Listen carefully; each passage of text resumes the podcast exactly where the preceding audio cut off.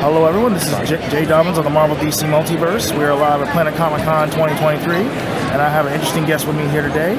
Please let everyone know who you are and where you're from. Yosemite Sam. I'm from the country. I'm looking for the varmints. So, Yosemite Sam, is this your first time here at Planet Comicon? No, it's not. I uh, usually bring my kids about every year. Oh, every year. Okay. All right. Uh, so, what made you want to portray this role? Um, I did it for Halloween. Uh, I've always kind of wanted to do Yosemite Sam. Uh, got my beard to where I kind of needed it to be, and um, it's been a fun one. All right, cool, cool. And uh, how long have you been portraying uh, that role again? Uh, this is the first year. Oh, it's the first year. Oh, okay. Cool. Yeah. Well, um, is there anybody special you plan on meeting today? You know, like celebrity wise? No, no. Just usually here for my, my kids. All right. Hey, that's hey, that's understandable.